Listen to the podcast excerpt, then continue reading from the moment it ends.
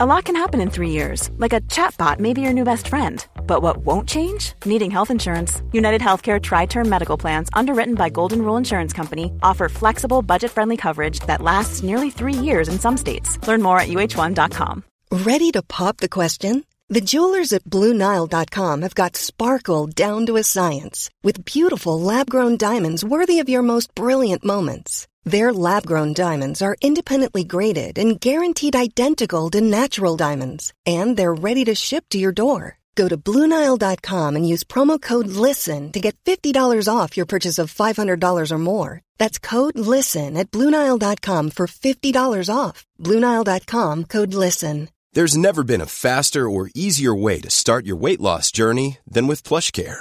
PlushCare accepts most insurance plans and gives you online access to board-certified physicians who can prescribe FDA-approved weight loss medications like Wegovy and Zepbound for those who qualify.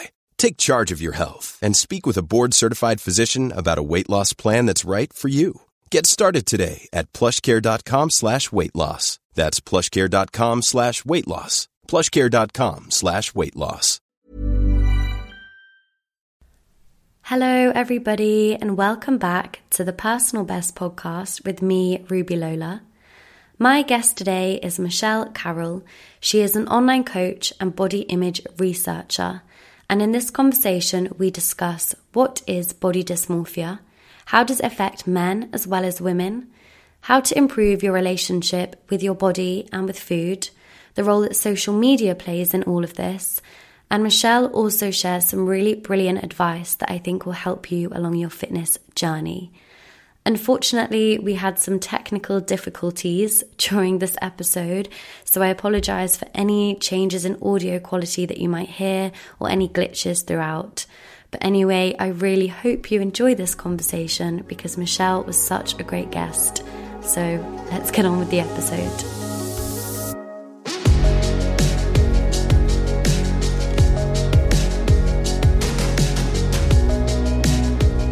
Michelle, welcome to the Personal Best podcast. Thank you for having me. So, why did you start researching disordered eating and body image in the fitness industry? Yeah, so I'm a nutritionist and an online coach and a radiographer. So I studied radiography at University College Dublin and I've been a radiographer for the last six years.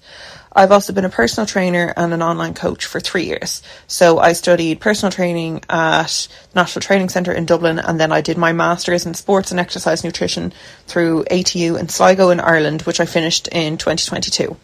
And then in September, I'm going to be starting a PhD in clinical psychology, which is going to look at body image and disordered eating in fitness professionals.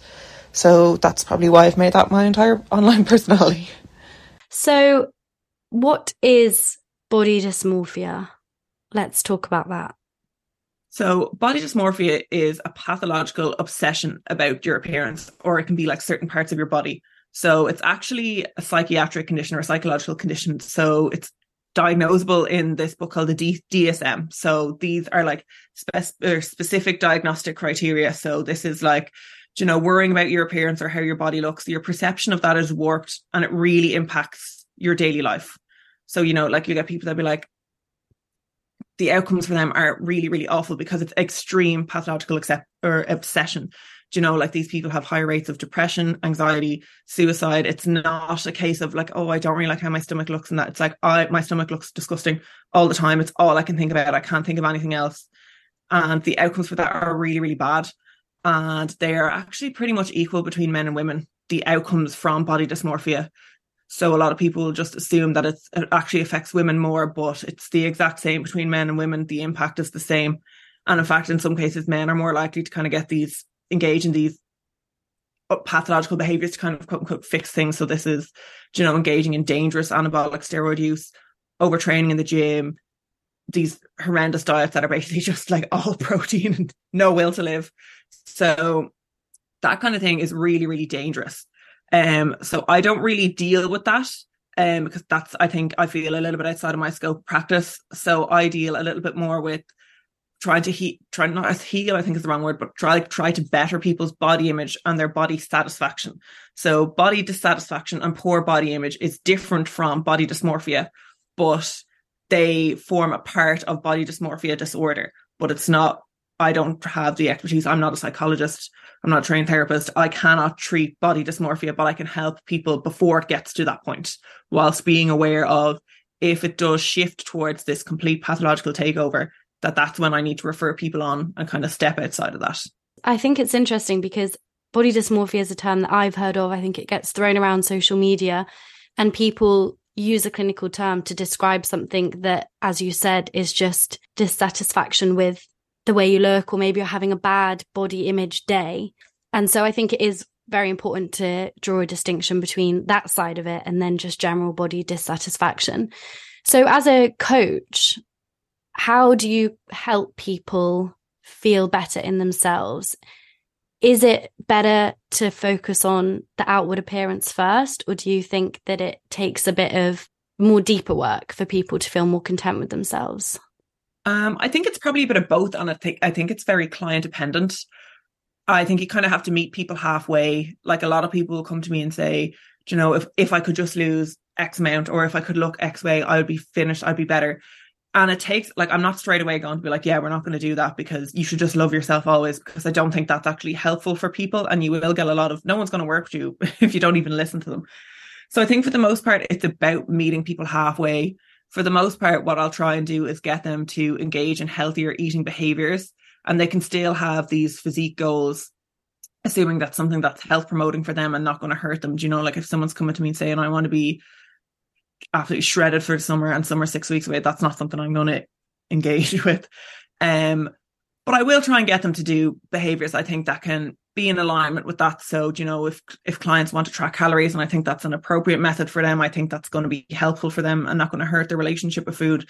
We'll also add in some kind of body image promoting behaviors. So, you know, they might track this. And then beside that, I'll get them to track something that is entirely non-aesthetic focused beside that. So like what was what's one thing that you did to support your you know, like really didn't want to go outside or but I went out for a walk anyway. I really wasn't motivated, but I had an extra portion of fruit and veg at my dinner. So people can clearly see that health isn't just hitting these macros, hitting your quote unquote physique goals, that you can have a broad picture of health that does incorporate your body, but your body isn't the sole marker of that. And I think it's hard to get people to buy into that because everyone wants to believe, because we've been sold this idea that calories in, calories out fixes everything, that it's just about a calorie deficit. And that is true if weight loss is your goal. But if living a life that's in alignment with your goals and your values and you care about actual health, like health isn't just a body fat percentage. So I think that's something I would encourage my clients to engage in those kind of body image promoting behaviors. And it does come down to challenging behaviors, I think, because a lot of us have these held, these long held beliefs that we've had for years and you're not going to get rid of those in a week, six weeks. Like, you know, I have clients working with me for months and we're still trying to challenge these behaviors. And I think it comes down to managing people's expectations. You know, you're not going to unlearn these behaviors overnight. So you need to be kind to yourself while we are developing and working and challenging these behaviors as well. That sounds like a really great approach. And I think it probably is important to kind of find that balance between, yes, you can have aesthetic goals because we all want to feel a bit better and look a bit better, but you also need to challenge those intrusive thoughts that come in because often uh, we do lie to ourselves. And just from my own experience, you know, I have good body image days, I have bad body, body image days. And I remember when I lived in, this is a random story, but when I lived in France for a bit, I had this tiny little apartment room and it didn't have a full length mirror. It literally, my mirror was the size of like an A4 piece of paper. So I wasn't able to body check at all. I didn't even see how I looked. And I remember it was almost quite freeing that I wasn't constantly looking in the mirror every day. And also, I was eating a lot of cheese and cake and wine. So I wasn't in the best physical shape, but I didn't mind. Whereas then when you are in a normal environment and you see yourself every day, it's so easy to start like picking apart yourself. You know, we're so mean to ourselves that I think it's just become normal and we just accept that and we just listen to that voice and we allow it to run wild. Whereas actually, if, like you said, you can start implementing some of those behaviors, challenging some of those thoughts, maybe we could have a better relationship with our bodies.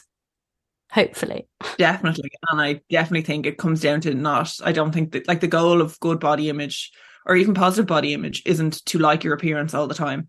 So it comes down to this idea of body image flexibility because you will experience bad thoughts about your body no matter how confident you are or how much body image work that you do those thoughts are always going to be there, but you challenge yourself insofar as how much they affect you.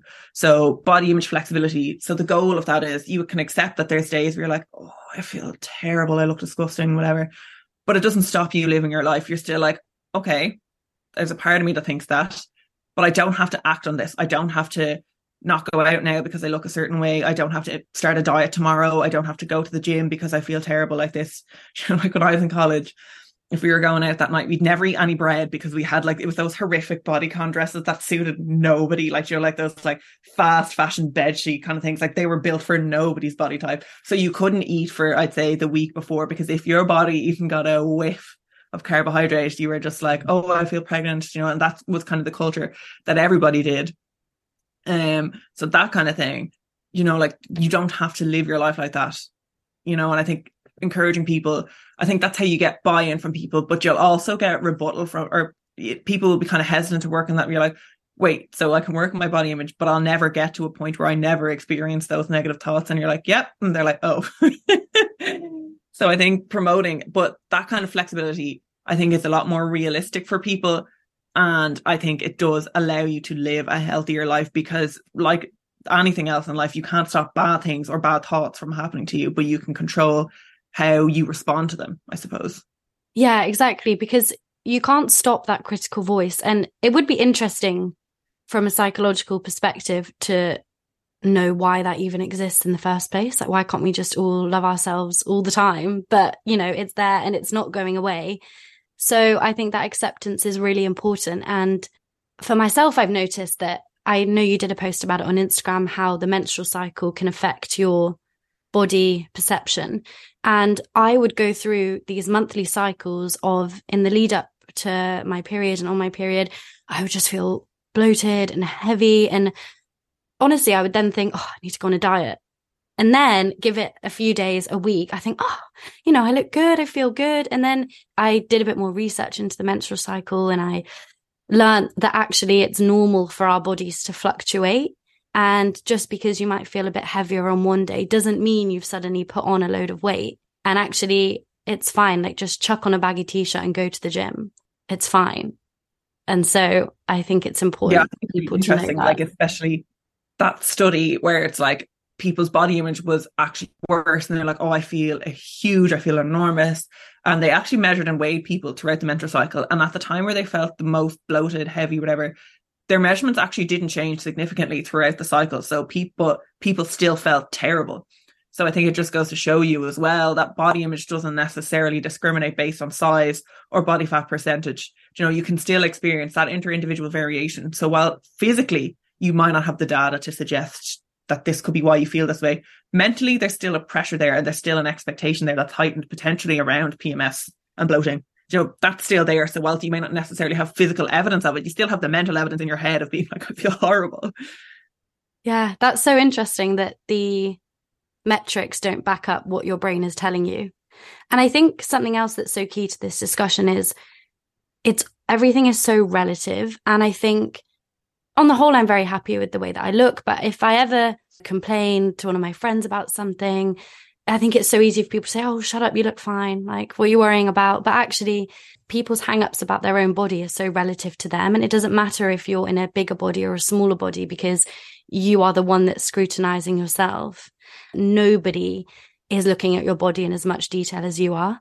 You know, with my friends, I don't ever look at them and think, oh, Bella looks a bit this, Jane looks a bit that. Like, I just think they're gorgeous all the time. You know, nobody actually is going to pick apart your body in the same way that you do. No, I always like to use this metaphor of like being a drunk girl in the bathroom. Like that's how you should speak to yourself, like how you speak about your friends. Like, you know, like when it comes to like my friends, I was like, you look so good. You look amazing. Oh my God, like jump him. You can do so much better. Like you're the best person I've ever met. And then when it comes to yourself, everyone's just like radio silence. you're like the girl that's getting kicked out instead. yeah. I, I walked into a girl's bathroom the other day in a bar and I was wearing like a short dress and heels. And this girl was like, You work out, don't you? Like, you look like you go to the gym. And I was like, that is the nicest thing you could have said. like, it is the most positive environment. Um, okay, so that's body dysmorphia or body dissatisfaction. Um, have you looked much into muscle dysmorphia in men? I know you touched on it earlier that they can also suffer with like these body dysmorphic habits and traits.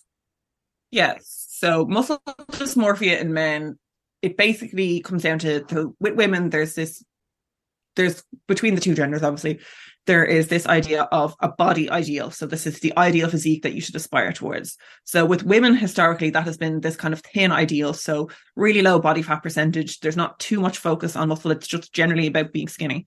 Um, and when it comes to men, then, so the male presentation of that is this male or the muscular ideal is male. So it's a low body fat percentage, yes, but it's also at the same time increased muscularity. So we've kind of missed the re- missed the mark in research with a lot of body image research because for so long people only assumed that it happened to women. So I think as a result we've kind of missed the mark and we've missed a huge chunk of male body dissatisfaction research. And we've kind of caught up now in that when we kind of match the male ideal to the female ideal, that it does affect men just as badly. Um, so yeah, so it can lead to men engaging in disordered eating behaviors. So this is things like, you know, like men will engage in these high protein, like get shredded like Chris Hemsworth did for this role kind of thing. And it can actually affect men just as badly, only there isn't a culture for men to come and talk to people about it, you know, which is me just as detrimental. Yeah, I think it's important not to leave that out of the conversation. And I guess it's tricky because with muscle dysmorphia or bigorexia, as I've heard it be called. Um, socially, uh, it's rewarded in the sense that, you know, you look big, you look jacked, you've got muscles, like your mates are going to tell you, you look good, your girls are going to give you attention, like you're going to feel that validation. But actually, when it's detrimental to your mental health and there's like a certain preoccupation with being muscular and leanly muscular and it's impairing your day to day life, that's a pretty miserable way to live. And also, as long as you hinge your entire happiness or your well being or your metrics of success based on how jacked you are or how your appearance looks, I think you'll always suffer because the older you get, the harder that kind of thing is to maintain. Mm. Do you know, mm. like if you built your, if you have this kind of conditional happiness that, you know, like I'm only happy if I have abs or, you know, if I have huge glutes or whatever, and life happens, you're not very resistant to the challenges of life. It doesn't really foster a culture where happiness is easily created and cultivated because you can so easily lose that the older you get and the more responsibilities that you have. You know, like it, yes, it probably is easier to stay in shape if you're 18, you have no other responsibilities and you can afford to go to the gym for two hours a day, five days a week. But what happens when you can't, you know? And as long as you've built you, or you set these standards for yourself, the goalposts will always move and bodies do change naturally over time. So you've literally set yourself up for failure there because the goalposts always move. Yeah, I heard um, the researcher Scott Griffiths, who looks into muscle dysmorphia, particularly, question he gives his clients is, okay, if you couldn't go to the gym for two weeks, how would you feel? And for most people that have got a healthy relationship with food and training, it would just be a minor annoyance. It would be inconvenient. Um, whereas for people who are displaying more pathological symptoms, they would, you know, feel majorly distressed. They think they lose all their muscle, they lose all their gains. Um, and so it's a pretty good like benchmark just to kind of work out where you're at in terms of your view on your body. It's so interesting because I have had an ex boyfriend who was in good physical shape, but he, and I think it's a probably similar story to a lot of boys, was quite a skinny teenager. And then he'd bulked up and he had this size and he was so scared of losing that. Like even when we were going on a long backpacking trip, he was like, Oh my gosh, I don't want to lose any weight, you know? And so it's just a different preoccupation in the same way that women typically want to be thinner and smaller. A lot of these gym guys are obsessed with being muscular and big. It's just the same, but different, I think. the same sort of eating in a different font. oh, basically. Okay, so um, let's move on then to talk about disordered eating and eating disorders. Can I just ask you to quickly explain the difference between the two, just so we're not going to get confused? Yeah, so you'll see people use the two terms, I think, interchangeably on social media in particular. Um, but I think it's really important to clarify the difference between the two because they are completely different. So, eating disorders are clinical eating disorders. So, there's specific diagnostic criteria that individuals need to meet for them to be diagnosed with an eating disorder. So, treating and working with people with eating disorders should only be done by clinicians. Um, so, disordered eating is a little bit different. So, disordered eating isn't clinically diagnosed um, disordered eating, there's kind of a lot of loose definitions, but basically it's unhealthy attitude to diet and exercise behaviors, and it does incorporate body image.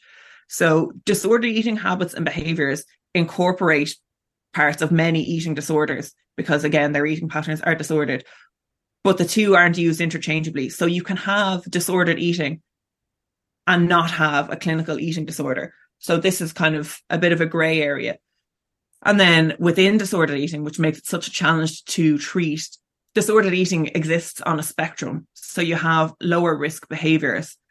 And then the higher, the closer you get towards disorder, or the closer you get towards eating disorders, the higher risk these behaviors for development of eating disorders. So this is things like using laxatives, over exercising to almost kind of like purge yourself of like bad behavior. So these are really, really high risk behaviors. And then you have the middle gray area of disordered eating habits and behaviors where you really need to consider them in the context of an individual. So this is things like fasting. So people will intermittent fast and that can be fine. That can be a, a useful way of them to kind of help regulate their energy intake, their appetite versus then people will intermittent fast because they think they're that it's the only way for them to lose weight and that if they eat outside of this they'll immediately gain weight and be horrible and their life will be terrible so intermittent fasting is the same for these two individuals but the attitude and the impact it has on someone's life is completely different. So that's one of the biggest challenges with disordered eating is that we don't specifically have a list of things to say, this is good, this is bad, and this is what we should do about it. So I think this is where good coaching practices, I think, are necessary.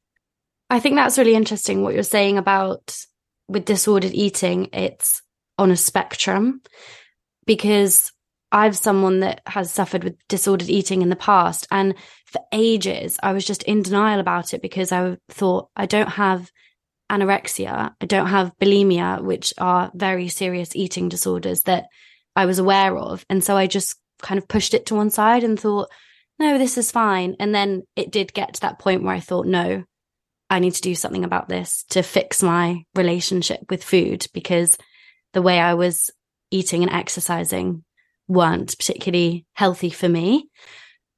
From your research or from working with individuals, do you think there's any particular risk factors for disordered eating? I guess I mean, are there any like precursors that you've noticed, or could it just be completely random? Ever catch yourself eating the same flavorless dinner three days in a row? Dreaming of something better? Well, HelloFresh is your guilt free dream come true, baby. It's me, Keke Palmer. Let's wake up those taste buds with hot, juicy pecan crusted chicken or garlic butter shrimp scampi. Mm. Hello Fresh. Stop dreaming of all the delicious possibilities and dig in at HelloFresh.com. Let's get this dinner party started. I'm Sandra, and I'm just the professional your small business was looking for. But you didn't hire me because you didn't use LinkedIn jobs. LinkedIn has professionals you can't find anywhere else, including those who aren't actively looking for a new job but might be open to the perfect role, like me. In a given month, over 70% of LinkedIn users don't visit other leading job sites. So if you're not looking on LinkedIn, you'll miss out on great candidates like Sandra. Start hiring professionals like a professional. Post your free job on linkedin.com/people today.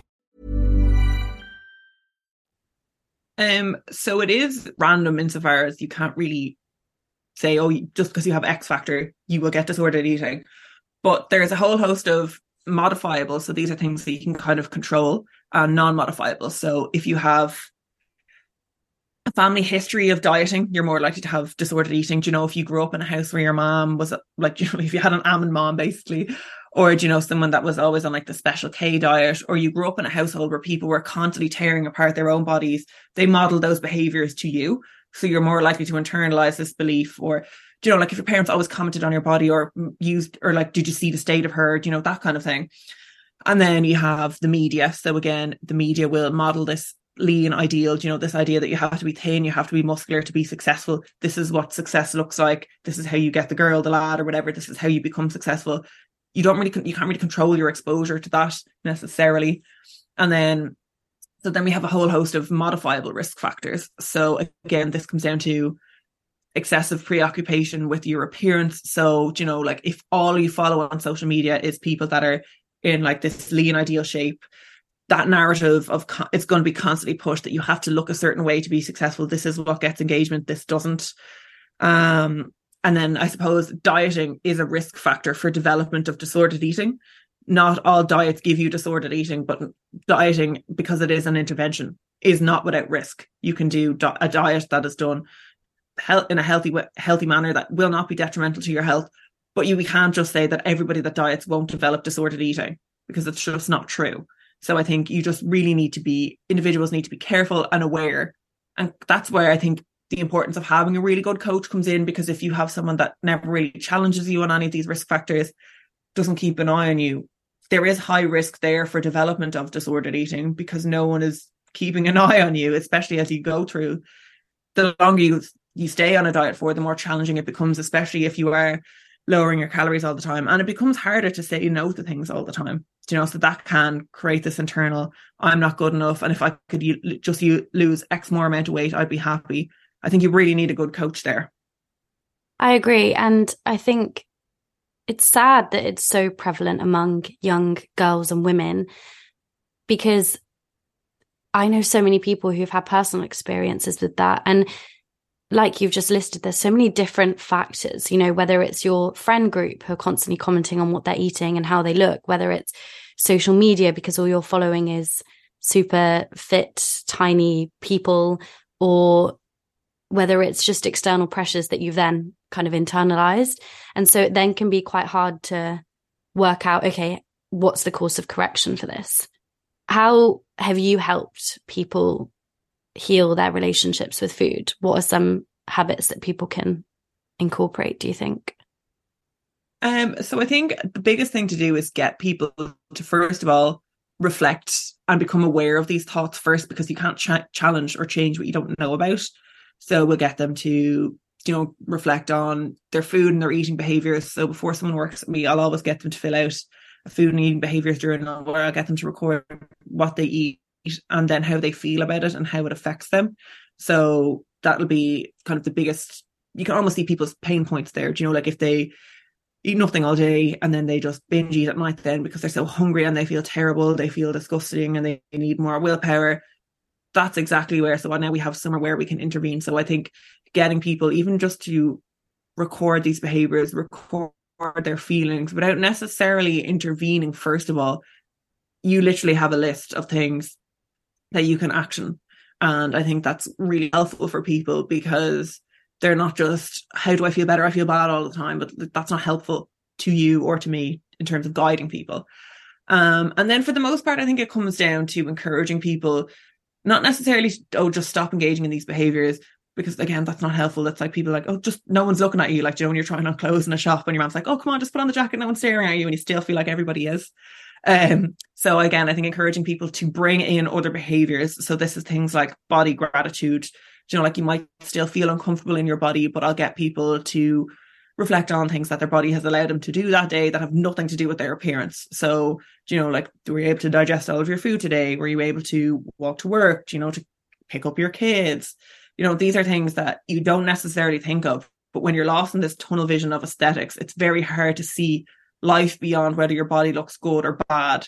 So I think these are kind of the behaviors and strategies that I'll get people to do to kind of pull from different directions as opposed to fixating on this thing is bad and we need to stop it because that's very exhausting for people. And I don't necessarily think it's helpful because then all you do is focus on this bad behavior and feeling guilty that you're still engaging in it. Yeah, I think that sounds like a really great approach. You know, if you get to the end of your six week shred, but your mental health is on the floor, I don't think that's been a successful transformation. So I think it's really important, like with what you're doing and with other coaches, to kind of make sure that people are doing it in the most healthy way for them. And that probably is just taking some of the focus away from aesthetic goals and learning to appreciate other things as well. I wanted to talk about just quickly this move from thin thinspo to fit fitspo. So I think I think thinspo was probably more in the Tumblr era, which was a bit before my time on social media. But it was you know, from what I've heard, a very quite damaging, quite toxic trend um, with a lot of this like pro ana stuff and teaching girls to be thin and skinny. And now I think it's moved towards this fitspiration trend, which arguably is better because it's encouraging healthier behaviors and encouraging young women and girls to be strong and healthy. But do you think there's an element of that that still sets unrealistic ideals and puts pressure on people to look a certain way? I definitely think so. And if you look at a lot of the research in around fitspiration, it's just as damaging. And um, I think fitspiration is kind of what fitspiration should be versus what it actually is, is two completely different things. Like you said, the goal of this like fitspiration is that everyone is stronger, healthier, confident. They can be that at different sizes. What it actually is is before and after photos, physique updates, what I eat in a day, you know, this kind of savior complex of I was nothing and now I have abs and my life is completely different. And again, it's just a different body ideal in a different font. Um, and I think it's I think it's nearly worse because it pretends to help people and it actually doesn't. I don't think it's helpful for people to think that they have to weigh everything for the rest of their lives or that if, unless you're filming what you eat in the day beside a shot of your abs or your glutes that you're absolutely nothing. I think it's incredibly, incredibly damaging. And I think that it still contributes to this appearance focused comparison because fitspiration, I don't think actually is inclusive for anybody. It's just another body ideal. So it's, yes, we want girls to have muscle, but it's just becoming basically a female version of the male muscular ideal.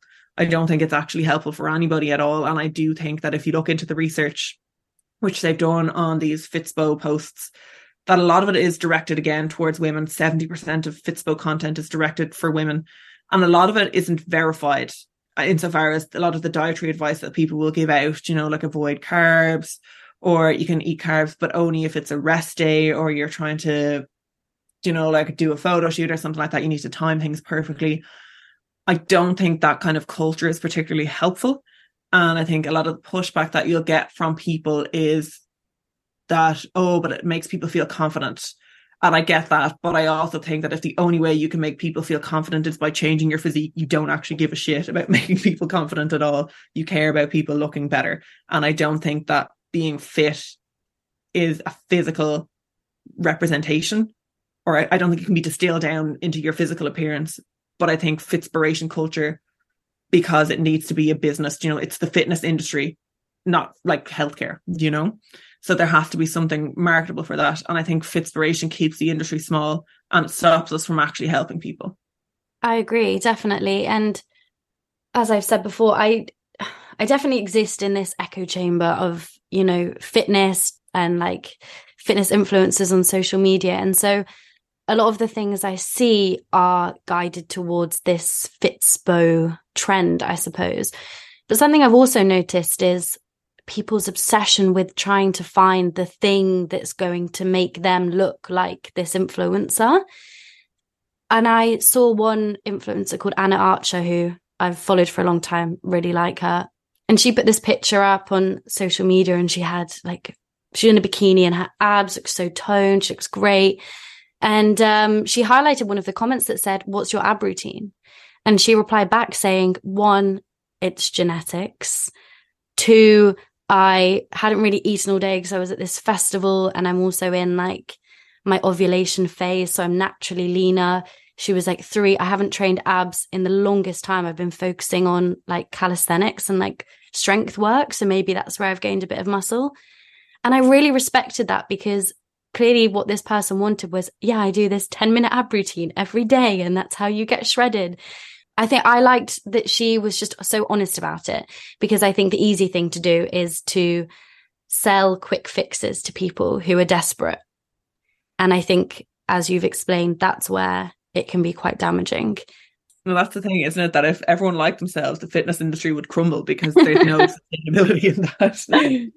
Everyone's just so happy and spreading love and positivity.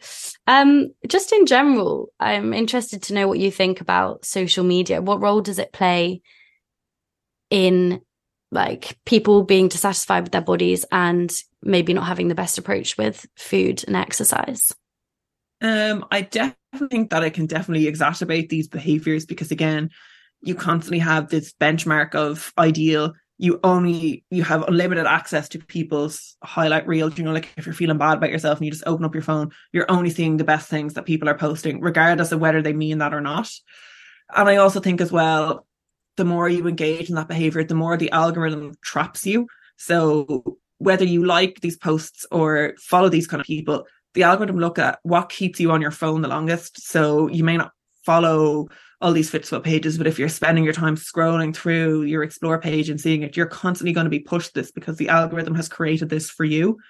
So I think it comes down to people being aware of that, that like, of course you can follow whoever you want, but if you're suffering with your body image or working on your relationship with food, following or, or unfollowing or muting people, I think is probably your best friend because you need to control what you're exposed to because you need to protect your own headspace.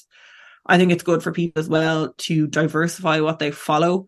So I think what a lot of people do is when they're trying to get healthier is they'll just follow a load of fitspo people and you know because they like they want to surround themselves that keep themselves reminded of that but if social media is supposed to be social like your entire social or your entire online personality shouldn't just be the gym because the same way your real world isn't.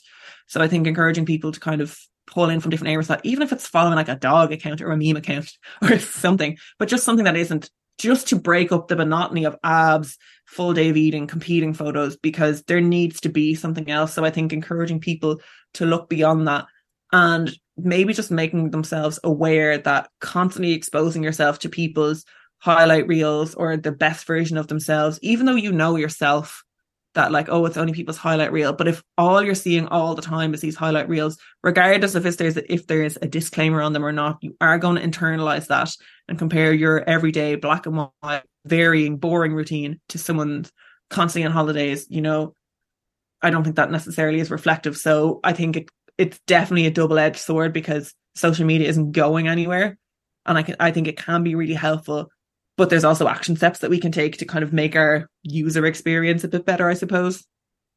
Those are really useful tips, I think, because I'm someone that does spend a lot of time on social media, particularly TikTok.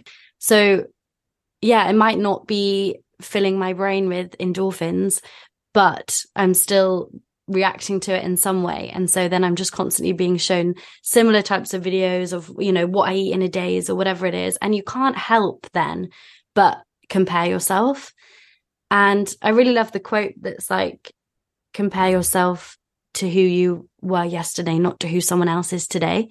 So rather than just, you know, looking at other people and think, oh, they went to the gym at 5 a.m., you know, they've had a super clean day of eating, think, oh, yesterday I didn't go to the gym, but today I did.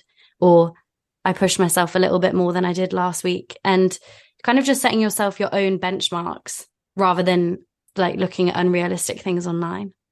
Perfect. So, is there anything else you would just like to share? Um, any advice? Anything you've learned recently?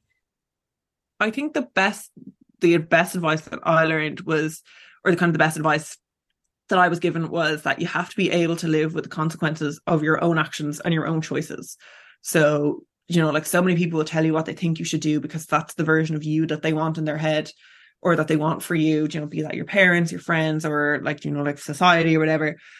But no one's going to have to live with the consequences of that as much as you. So I think that is something I think that I found really, really helpful because for so long as a people pleaser, and I was like, oh, I'm going to do this because such and such a person thinks I should do this.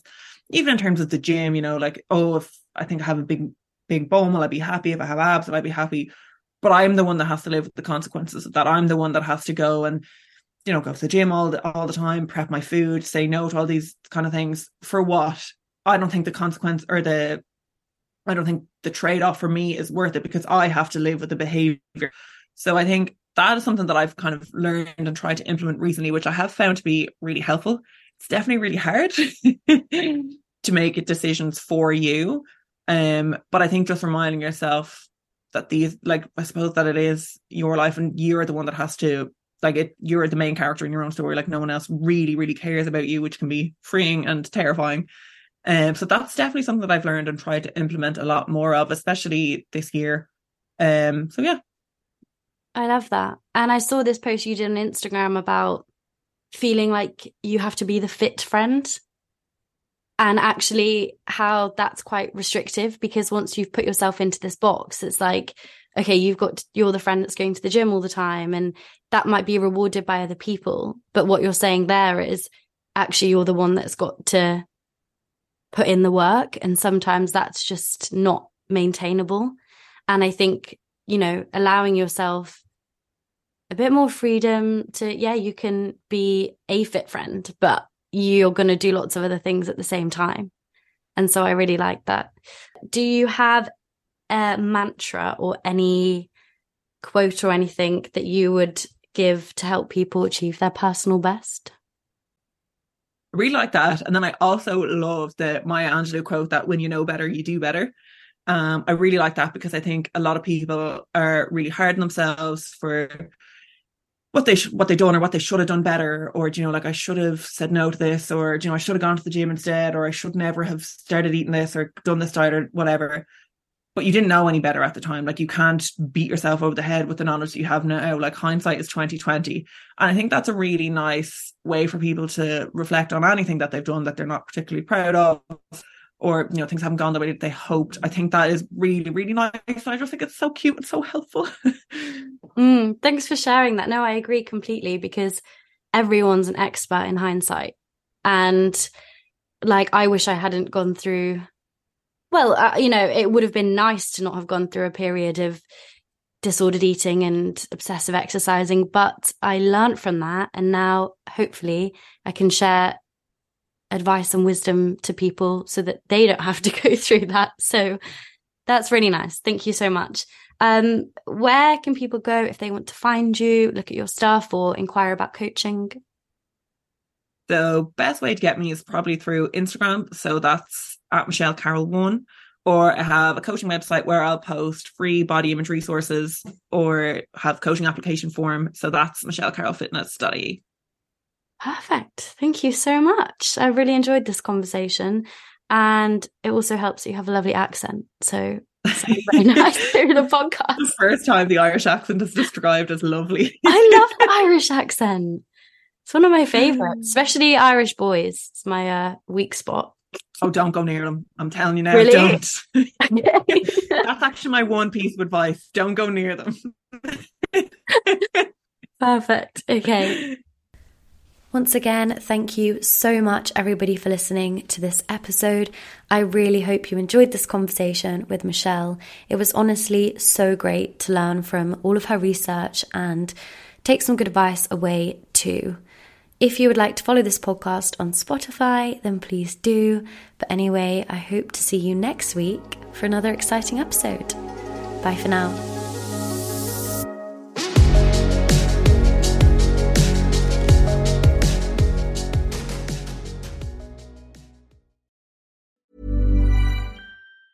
Ever catch yourself eating the same flavorless dinner three days in a row? Dreaming of something better? Well, HelloFresh is your guilt free dream come true, baby. It's me, Keke Palmer. Let's wake up those taste buds with hot, juicy pecan crusted chicken or garlic butter shrimp scampi. Mm. Hello Fresh. Stop dreaming of all the delicious possibilities and dig in at HelloFresh.com. Let's get this dinner party started. Planning for your next trip? Elevate your travel style with Quince. Quince has all the jet setting essentials you'll want for your next getaway, like European linen, premium luggage options, buttery soft Italian leather bags, and so much more. And is all priced at 50 to 80% less than similar brands. Plus, Quince only works with factories that use safe and ethical manufacturing practices. Pack your bags with high-quality essentials you'll be wearing for vacations to come with Quince. Go to quince.com slash pack for free shipping and 365-day returns. Mom deserves the best, and there's no better place to shop for Mother's Day than Whole Foods Market. They're your destination for unbeatable savings, from premium gifts to show-stopping flowers and irresistible desserts. Start by saving 33% with Prime on all body care and candles. Then get a 15-stem bunch of tulips for just $9.99 each with Prime. Round out Mom's menu with festive rosé, irresistible berry chantilly cake, and more special treats. Come celebrate Mother's Day at Whole Foods Market